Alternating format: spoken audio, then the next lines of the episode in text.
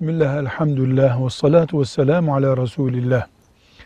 Kuyumcu Müslümanın zekatı yani altın ve gümüşün zekatının hesaplanması üzerine şunu söyleyebiliriz.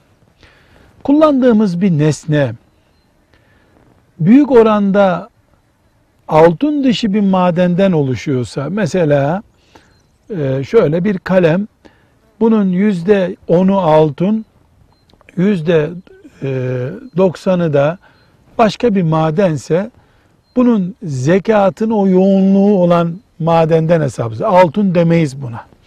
Ama bilezik gibi, kolye gibi yüzde elliden fazlası altın olan nesnelerin hesabını iki türlü yaparız. Teraziye koyarız 300 gram 500 gram altın gelmiştir. Bunun toptan zekatını 500 gram altın diye verebiliriz. Burada bir sıkıntı yok. Ama kuyumcu gibi bu işi yoğun yapan, elinde çok fazla e, ticari meta bulunan birisi için şöyle bir sorun var. 5 kilo altın bilezik mesela diyor ama bu saf altın değil. Bunun mesela 14 ayarsa e, ciddi bir oranda altın olmayan bakır karışım var burada. Kuyumcular böyle yoğun e, ticaretle uğraşanlar içlerindeki bakır oranını düşebilirler.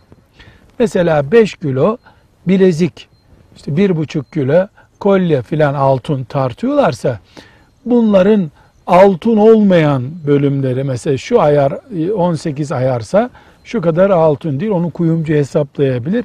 Onu düştükten sonra geriye kalan saf altını altının zekatını verir gibi verebilir. Bunda da bir sakınca yok ama bu ayrıma girmeden de 10 tane bileziğin ağırlığı işte 100, 110 gram tut, 110 gram altının zekatını veriyorum diyen eftal olanı yapmış olur. Velhamdülillahi Rabbil Alemin.